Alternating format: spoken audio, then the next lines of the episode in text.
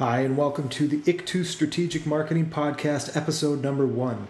This is a podcast for people looking for a way to find their audience, make connections, and change direction through marketing strategy and communications. Here we go.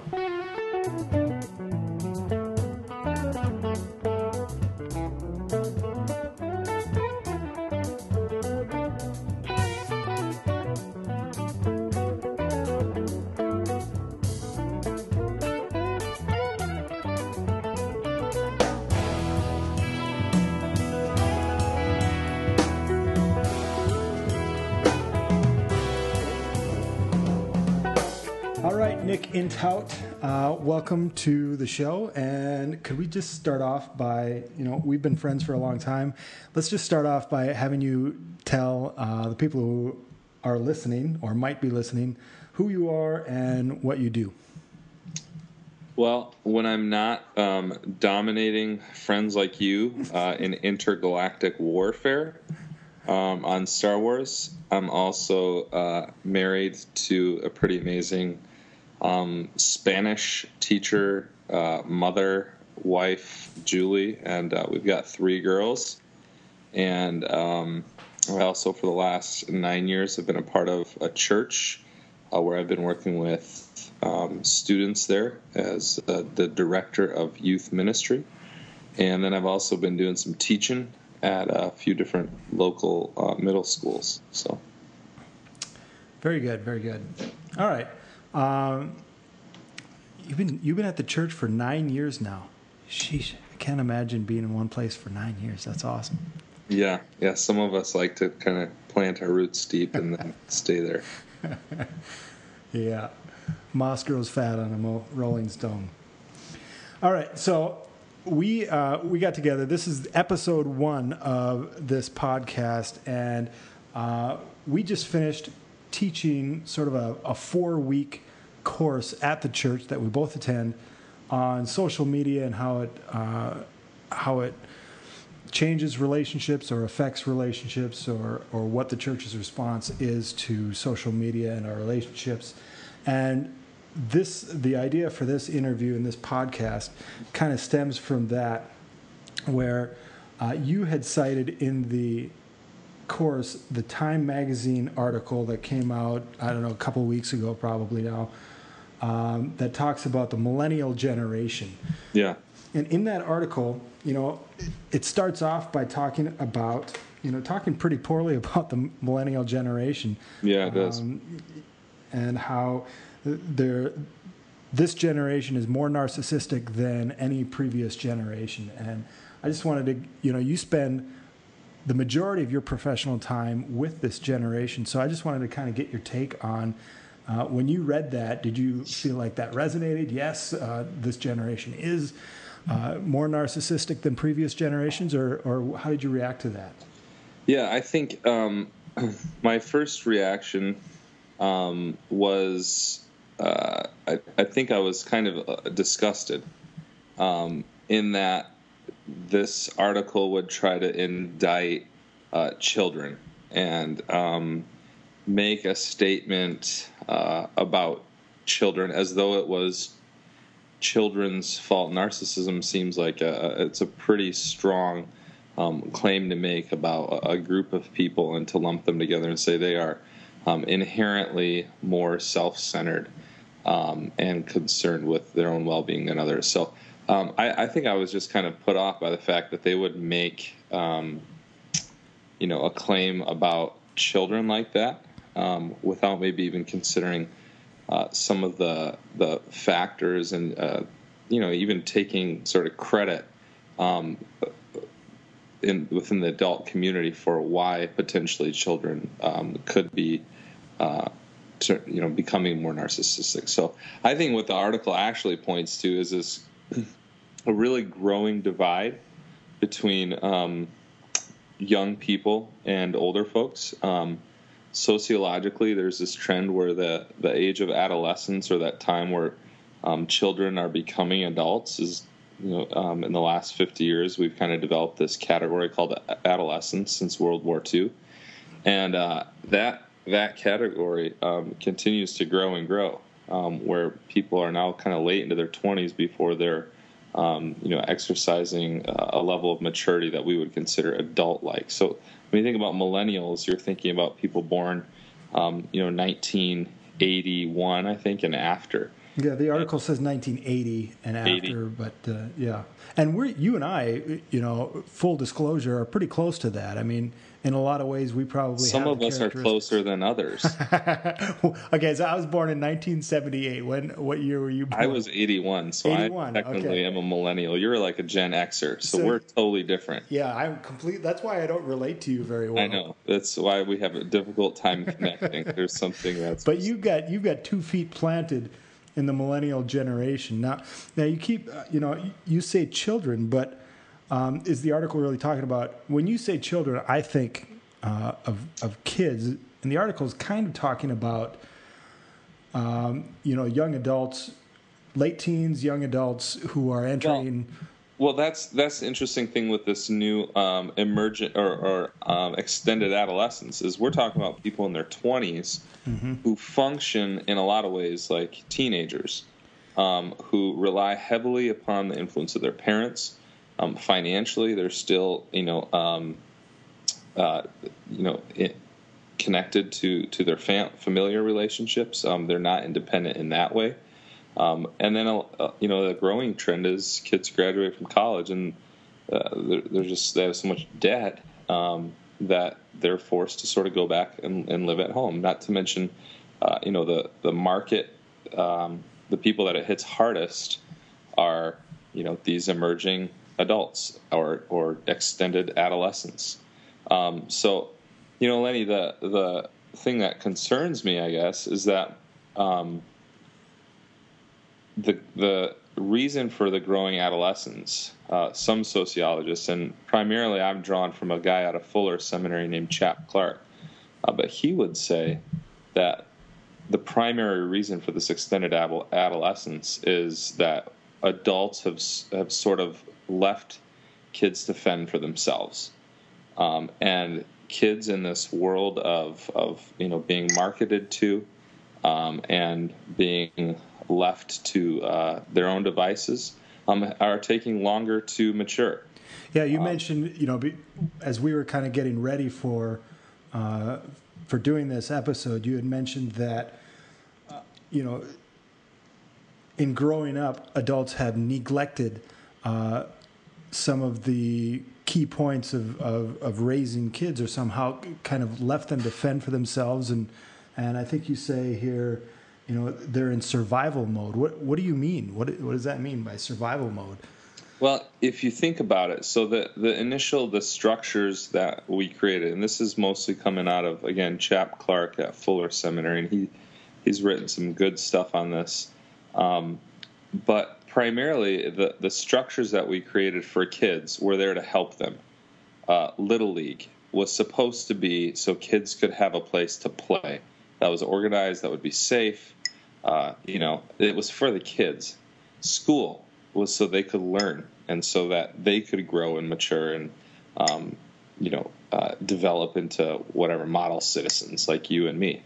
Um, but what what's be, kind of happened is those structures instead have become about the adults that serve them. Um, so this is why uh, you know you cannot fire a teacher within public education. It's if you've seen have you seen Waiting for Superman? No, I, I remember when it came out and it was kind of a phenomenon, and I wanted to see it, but I, I kept watching things like Batman Returns and things. So yeah, yeah, good Instead. stuff like that. Yeah. Well, in in waiting for Superman, they go through this uh, that it's one out of twenty five hundred teachers um, is is fired, and it's something like one out of fifty uh, doctors and uh, teachers. It's next to impossible um, once they're tenured to remove them from the system. So. Um, you know, it, it's just uh, it's a system, and, and they're the ones who are measured now when it comes to standardized testing. So you ask most teachers, and they kind of feel vulnerable to the system and feel like what they really long to do in, in terms of caring and educating for kids can't be done anymore. Most coaches, uh, you know, and I say most, but this is kind of what the research points to, are concerned with winning and the re- their reputations. And it's no it's no longer about a safe place for kids to pr- to play. It's about uh, that coach's ego and reputation. And so um, kids kind of get the impression uh, uh, in a lot of places that adults can't be trusted. And so Chap Clark says what they do then is create a world beneath. It was interesting. I recently sent an email home to some parents about something that had happened in my class, um, and it was something that you know I wanted them to talk to their kids about. And instead of dialoguing with me about what what had happened, there three out of the four responses I got was it wasn't my kid, was it? And so there was a sense I think where the parents even felt like insecure uh, potentially, and um, they weren't necessarily concerned about their child's well-being so much as maybe their reputation um, as as a parent. And so I see it all over the place, over and over and over. And, I, and I'm I mean in churches where we can be equally as guilty of it. Um, you know, students show up to an event and uh, there's not as many as maybe you know had been hoped for or planned for, and the first thing out of our mouth is, "Hey, is this it? You know, is this is it only going to be the five or ten or twenty of you or whatever tonight?" And so those five or ten or twenty kind of hear, "Oh, we're not. It's not about us being important. It's about this person putting on the show and getting as many people mm-hmm. here as possible." So you know, that's that's relatively new, I think. Um, is that kids are seen as a means to an end. Um, they're a program. they're yeah, they're they're a program. They're um, you know, it's not primarily about their nurture or their care. And so, uh, you know, they end up creating a world um, beneath and, and where they kind of are raising themselves, almost sort of Lord of the Flies ish. Uh, but this world um, has an, an, entirely different uh, vocabulary. Um, it has a different set of morals. It has a different kind of spirituality. Um, and, you know, it's why when adults started going on Facebook, uh, kids bounced. You know, they they left it. They found their own thing because they want they they want autonomy. Um, so I know your next question is going to say, "Isn't this how it's always been?" uh, not not quite. That's not where I was going, but it may be where I go next. But you know, when you talk about it like that, I, I don't disagree with you. But when you talk about kind of the the survival mode. Um, how does that lead to a postponement of adulthood? You know, because in in this article it talks about uh, you've already mentioned it. Uh, he calls it twixters or something. You know, this the idea that um, they're postponing their adulthood or they're um, slowing down the, their their maturation process right going back and living with their parents how does that survival it doesn't seem like it correlates well, there's a disconnect, right, between the two worlds. So, how do you learn to get better at something? You hang out with somebody who's good at that thing, right? This is kind of the traditional way of um, teaching someone a new skill. You want to become a cement man, which was what my dad did. Uh, you know, you go work out in the field and you learn about cement, and you stand next to somebody who's better than you, and then they train you in that direction. So, how do you learn how to become an adult? Well, not with hanging out with other kids. So, what we do is we take in Redlands, um, we have uh, three high schools of over 2,000, I think two over 3,000. So, we've got about 10,000 high schoolers in our city. We stick them all together. So, how are you going to grow um, when you know you're with people that are just like you? You you mature by being around people that are more mature than you, that are pulling you in a direction. And so uh, parents and kids together, um, you know, spending time together um, when adults are involved in, in their, you know, adolescents' lives, that's how they mature. Does that make sense? So you, you get you become more of an adult when you are with people who are adults. Okay, so then let's bring social media into the conversation because you know, millennials invented social media, and this is their primary um, claim to to innovation in the past ten decade or so. And uh, you know, previous generations, uh, especially the baby boomers, have been catching up, and and this the article in, in, that we've been talking about in Time Magazine talks about how millennials according to one study or one test, and you always have to question uh, the merits of, of whatever study and test that they're citing, but according to this study that millennials are less empathetic uh, than previous generations and lack some sort of a, a, social social skills that previous generations had, and they cite it. They cite social media as uh, contributing to that because of both a lack of face-to-face time and uh, and their higher degree of narcissism. When it's you know social media kind of lends itself to the all about me generation where where you build yourself up, uh, you build your personal brand on your chosen media sites. Uh, and this article talks about how that's that leads to uh, a lack of empathy uh, for for stu- for kids growing up. Uh, yeah. Well, I it's interesting. I think um, so. A couple times a year, I'll spend uh, multiple days um, with a group of students doing something, and sometimes we're on a you know a trip or we're in a in a different state. Um, we're serving uh, the last couple years on a Navajo reservation, and um, it, always in those places, I'm pretty amazed by how moved kids are by the stories of people that they're with, uh, how they're able to empathize with each other, um, how they're able to care for one another, how they um, are able to care for the, the, people and the culture that we're in, and um, and really show pretty deep levels of concern for, for other folks. Uh, they're now, let me interrupt just because now you work with you work with a group of kids that I think uh, most people would envy anybody to work with because they're they're kids who are engaged and involved in the church. And do you think that that is representative of the larger generation, or are you working with? Yeah, I don't think subset? there's anything. No, I don't think there's anything too special or unique about the kids that I work with in regards to that. They're just normal, and I'm being. Well, just, I hope they're. I hope they're listening to that. That's yeah. Great. No, nice. they're great. I I love them because I know them, but I, I don't know that they're any different. Too. I mean, they're not too different than you know your average American teenager. They struggle with the same things. They you know have a lot mostly the same.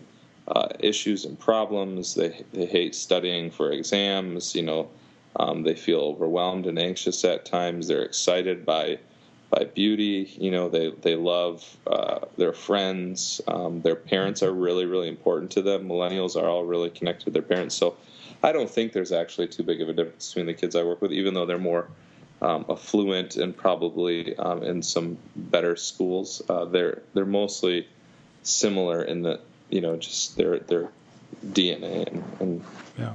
you know what makes them kids. So their you know their ability to, to empathize with with others, I think, is pretty. Um, uh, well, what I think it points to, I was going to say, is uh, the social networking. It points to a longing to connect, right? Like there's a desire to connect with others, and again, part of the the I think one of the issues that we have structurally is there's just kind of a fracture in in families within families, and the people that um, feel that hardest are, are, kids. There's a fracture within um, communities and neighborhoods, and the people that feel that hardest are, are kids. And so they're growing up and they're longing to connect. You know, they're they're really um, looking for ways to connect with each other um, and connect with somebody. And so today I was in a in a home where uh, the the kid was he's 16 and um, I was just waiting for uh, for his folks, and, and at one point, um, you know, his his grandmother yelled at him, uh, "Why are you always on that thing? You know, what are you doing on that thing on his phone?" You know, who? And he says, "I'm I'm talking to my friends." And she's, you know, it. She just couldn't like put her wrap her mind around that. That this was his way of connecting. She says, "All day, you're you're talking with him all day."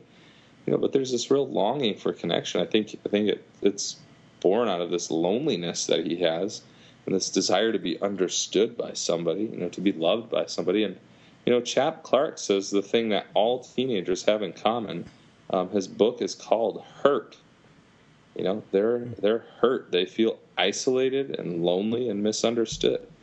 And now that's kind of a sad picture of, of like the American teenager, but um, you know what what I find primarily is like that's that's kind of the case. They they feel there are very few places where they can go and be and be really understood.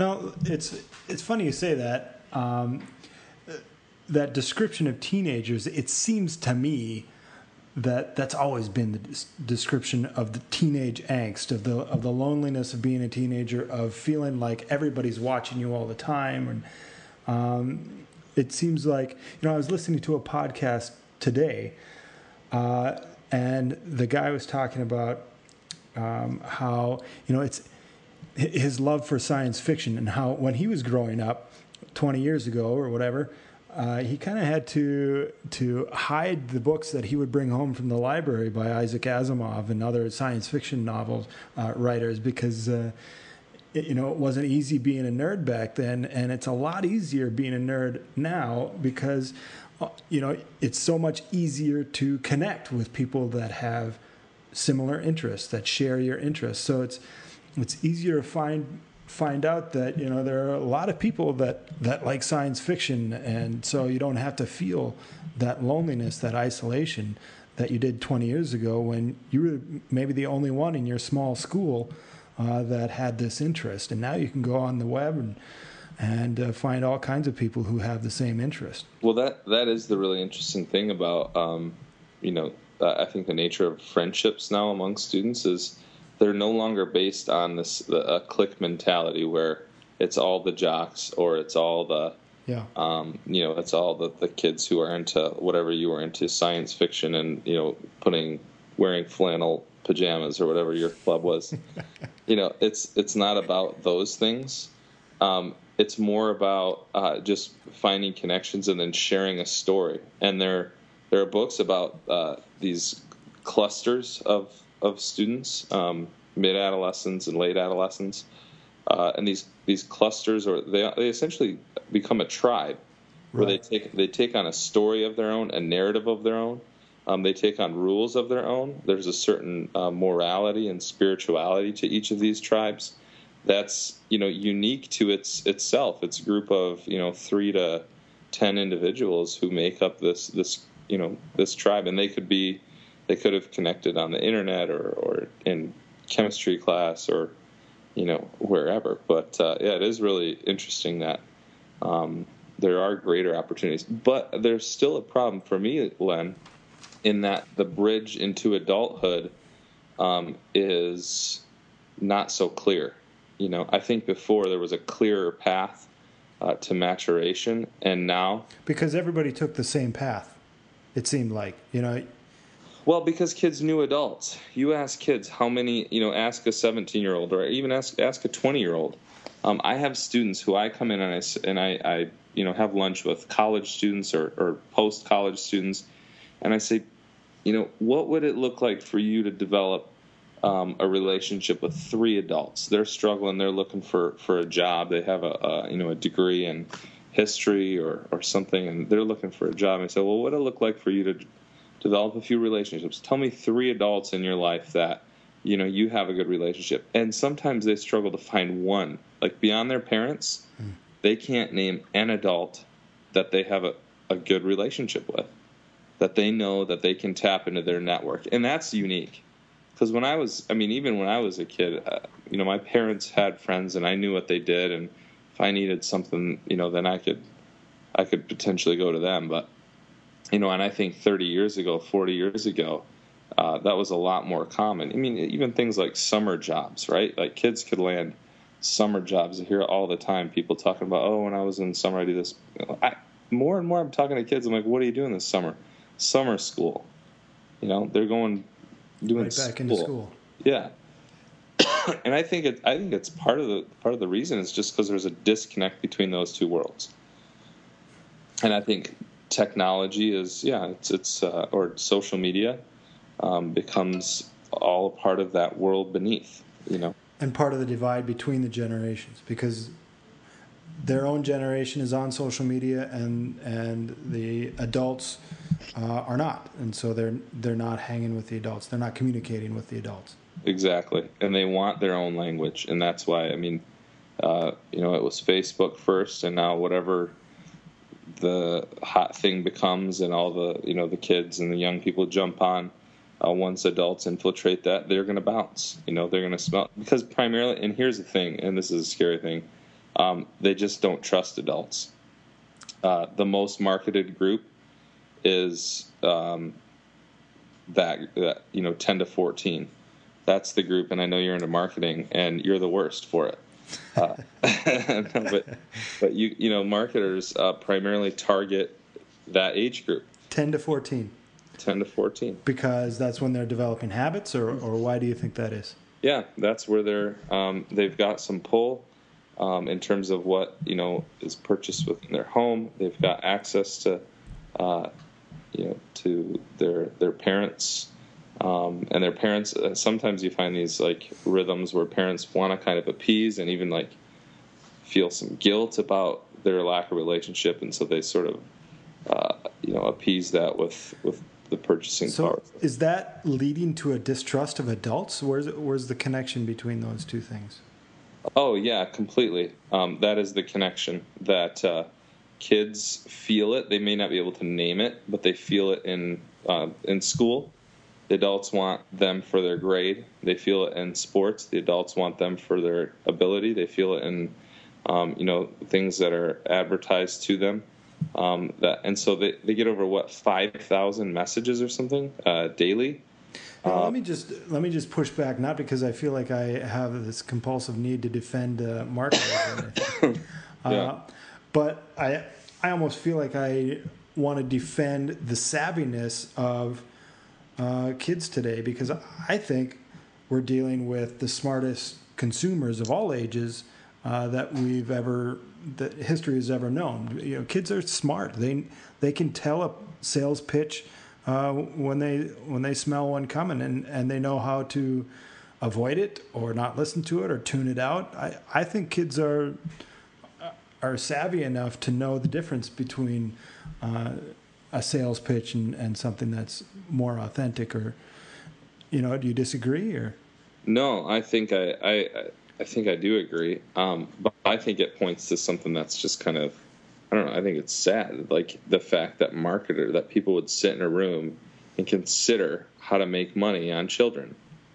Like that's sad to me, Len. You know, in all your classes in marketing, I don't know if you ever talk about the ethic of marketing to children, uh, that that to me is like No, marketer, marketers don't have to take any ethics classes. Okay, Yeah, all right. they- yeah, it's not part of the coursework. I mean, I think that like that's that concerns me. You know, um, That's that- always been good. That that went on when we were growing up, and and when our parents were growing up. Though they were selling toys, and, The and difference is they weren't necessarily shaped by. I mean, you're talking five thousand messages a day, and pr- I think for the most part, kids are um, immune at, at this point. I don't know that they kind of check into any of those things. Um, you know, if there, there's anything. I think that's why you see so many like commercials that are just have nothing to do with a product. I'm just thinking of like the Old Spice commercials Mm. um, with what's his name. yeah, um, that are hilarious, and so they require nothing of you. It's just like old. Here's it's old. like, entertainment. it's just entertainment, and so entertainment doesn't require any, you know. But you have a, a positive experience with this brand, and um, yeah, Well, let's let's switch gears just a little bit because this uh, this podcast is uh, kind of focused on business and, and marketing and, and management and things like that. And um, you know, one of the things that I've seen in my experience is managers who are running companies, small businesses, whatever, really struggle with relating to the millennial generation as workers, as employees. And so, uh, you know, you've, you've seen books out there that talk about how to manage the millennial generation, and it's not really in a positive light. It's, uh, you know, they call them the trophy generation, and um, there's an article cited in the Time magazine that calls them the dumbest generation. Um, you know what? What advice? How how would you talk to someone in the baby boomer generation who's running a company or a small business, and it has employees from the millennial generation? What advice would you give them as to how to manage them, how to relate to them, and how to how to encourage their those workers to perform at their best and be motivated for the company? Yeah.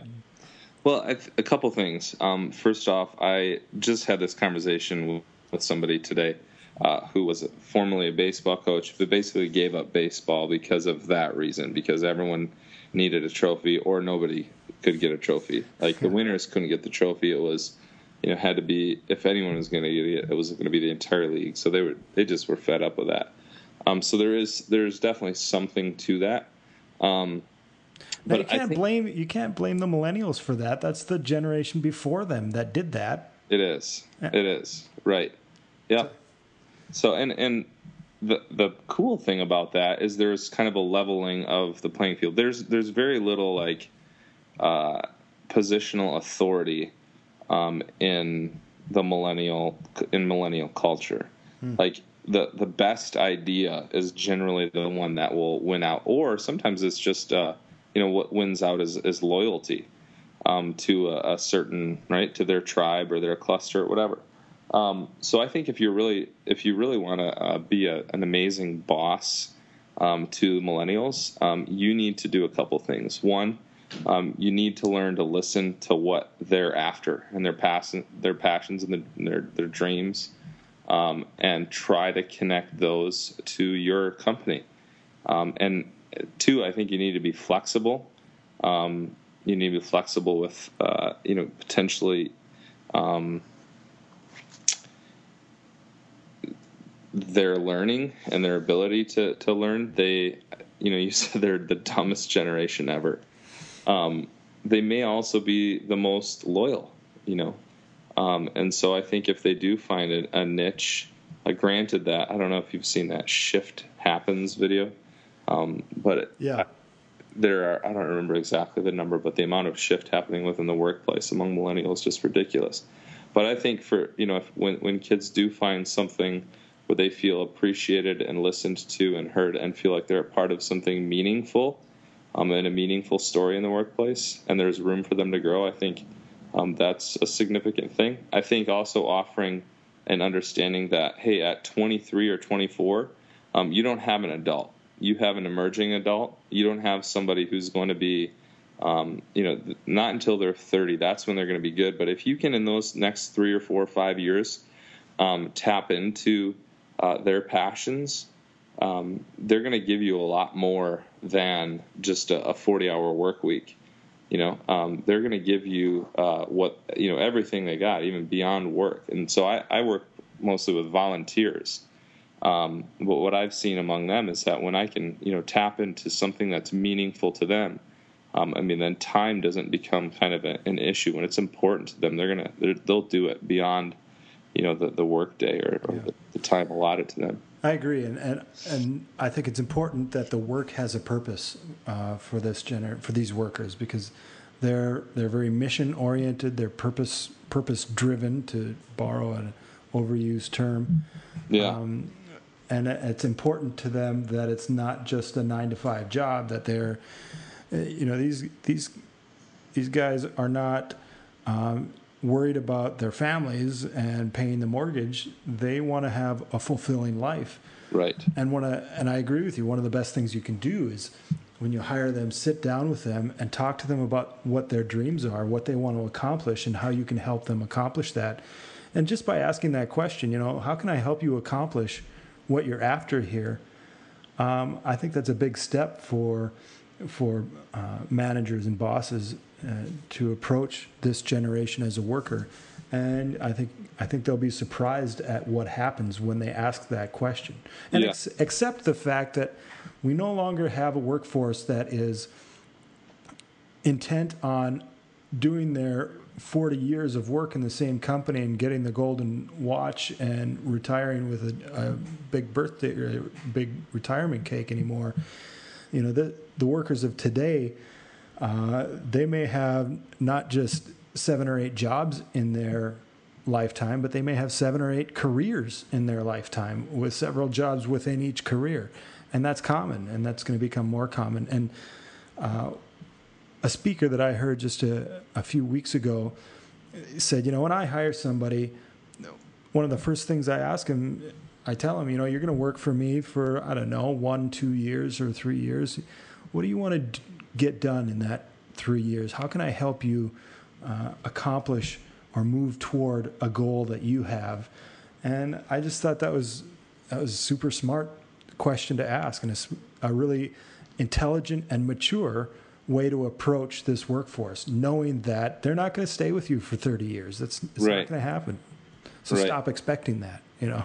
Yeah, yeah, yeah, and stop. I mean, just seeing them as somebody, uh, you know, that you can use as a means to your end. I think uh, organizations that take a development bent and see their primary task as developing the people within their organization um, do a lot. You know, do a lot better. Have you have you done, seen anything with Gore-Tex and what they're what they're doing? Well, I've you know in in the marketing school that you uh, so candidly uh, put yeah. down, yeah. Uh, we do talk about Gore-Tex as a case study in management because one of the things that they do is they allow every employee to to play with the product and and use the product and come up with any idea that they um, they see fit to solve a problem or, or whatever, and so that they their management style is very flat Yeah.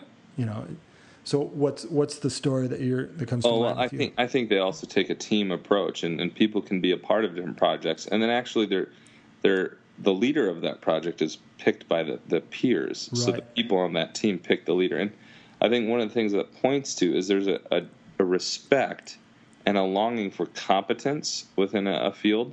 Um, like I was talking earlier about authority, there's there's less of a, a, a because kids don't necessarily trust adults. They don't. Teachers have to earn respect. It's not that kids don't respect teachers.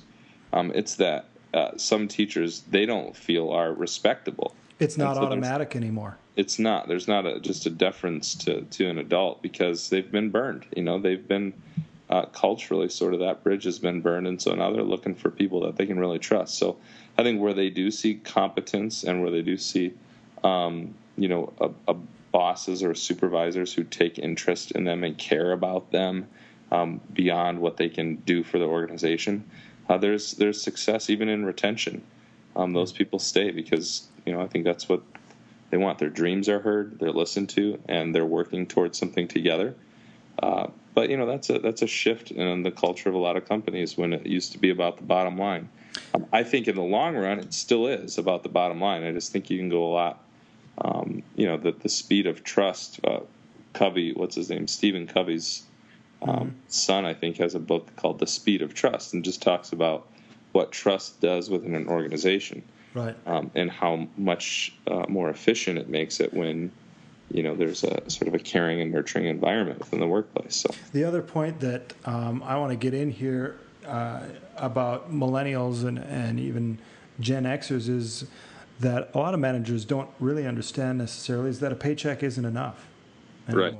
a paycheck doesn't uh, doesn't motivate a lot of most of these workers nearly as much as autonomy and flexibility and knowing that you are a valued contributor to the organization those things speak volumes um, spe- completely distracting me on skype thanks nick you know those things are more important to to these workers than a paycheck you can't expect to pay your workers more and then automatically gain their loyalty Well, what was your best job that you've had so far? I mean, you're just on the cusp of the millennial generation there, but what was the? I mean, when you look, look at your jobs and go, I think that was my best one. What was it for you?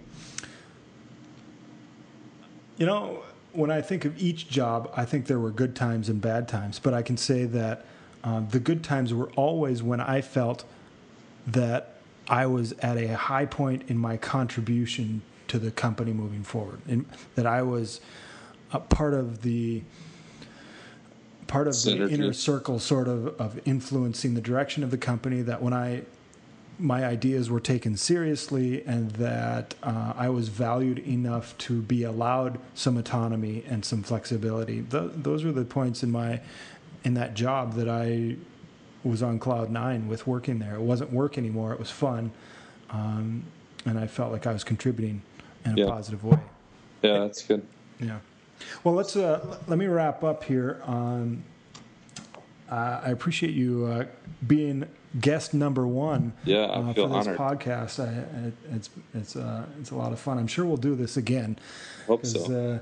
Uh, you're you're good to have on the show for a lot of reasons. Uh, not least of which is uh, is your experience with uh, with this generation, but also your experience with just social societal thinking and psychology and, and sociology and all kinds of stuff. I appreciate that. Tell people, um, you know, this the show.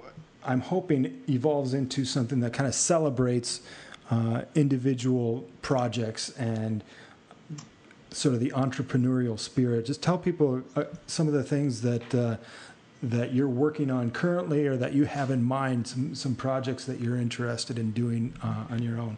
Yeah, well, unlike a lot of millennials, I got married when I was 22, so I'm celebrating my 10 year anniversary. That's a project. Yeah. yeah, that's in August, and so we're planning out a trip, and you'll probably be involved in that at some point. Um, we're going to have some friends. I'm going to be involved in your anniversary. Yeah, well, you know, our Julie and I were talking, and we like each other best when we're with people that we love. and so, you know, we just have this pretty deep commitment to community, and uh, so we just yeah we're excited about planning something that'll be a blessing to to our friends uh, because we like we just love watching each other interact when there's people around. So anyway, that's a project. Ten year anniversary trip uh, this August. Um, I'm actually going to be uh, taking a class um, and doing some training in life coaching. Uh, which I know five years ago you and I sat eating uh, at the Chronic Thai Basil and um, talked about this ridiculous idea of becoming life coaches. And so I'm actually going to see it through. Nice. So, um, and I will I will give you a session for free. Hey, sign me up! Sign me up! I'll be uh, I'll I'll be knocking down your door for some life coaching for sure. Okay. All right. All you right. Know, and since that talk, I've I've heard it it's actually become more and more credible in my mind because I've heard other people. I listened to another podcast today, uh, and the guest on the podcast is a life coach. I'll send you the link. Okay. Uh, so, but yeah, I didn't. When we were talking, I didn't even know it existed, but apparently yeah. it was a thing, and it's becoming more of a thing. So I'm excited about pursuing that. Um, there's a couple other things that are just happening right now that I'm really excited about. One is uh, there we just uh, launched to, today actually moved him in um, a few interns who are going to be serving and doing some asset-based community development um, near a, a, public school that our church has kind of adopted. And so um, I'm excited about what that looks like in terms of just helping people kind of uncover the and mining the assets right within their own community. Um, is there a way, you know, especially with that kind of a project, is there a way that you can tell people who might be listening how they might learn more about that project or even get involved with that? Yeah, the uh, two of the interns will be blogging about their experiences. So if they go to Twitter, you can um, follow uh, the River CRC. So it's just the River CRC. At the River CRC, okay. Uh huh. At the River CRC, and you can follow that Twitter account. Um, and there are links to their blogs on there, and they're kind of blogging some of their experiences and um, some pictures from their time in that community uh, near uh, the local elementary school.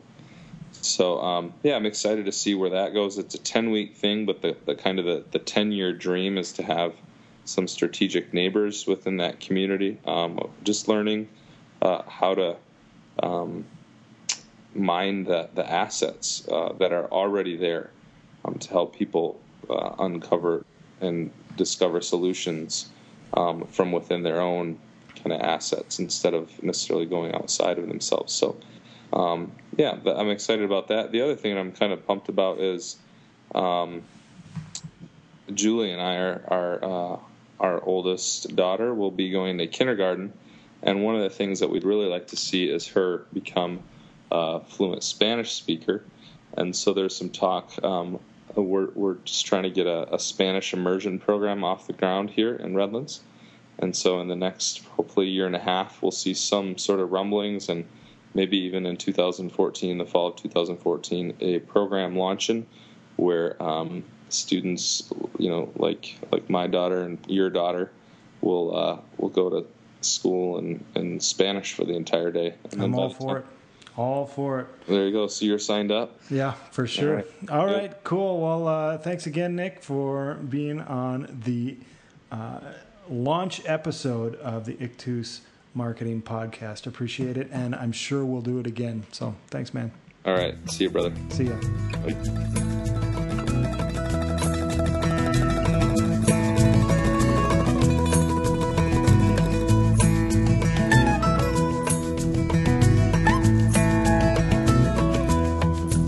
That's not how the story goes.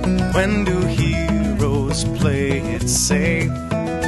Got a job and a family, oh, not a single golden egg. And a pocket full of possibilities. Hey ho, Jack, when will you plant them magic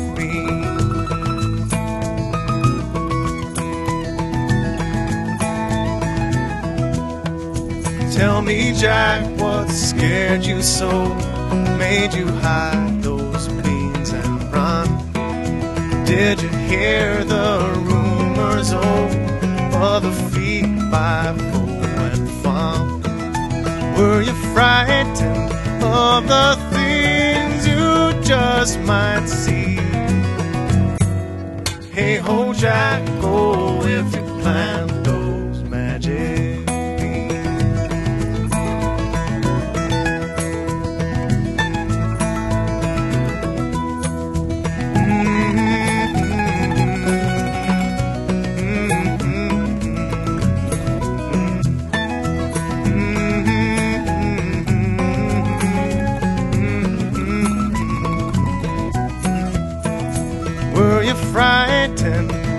the things you just might see? Hey ho, Jack, oh, if you plan.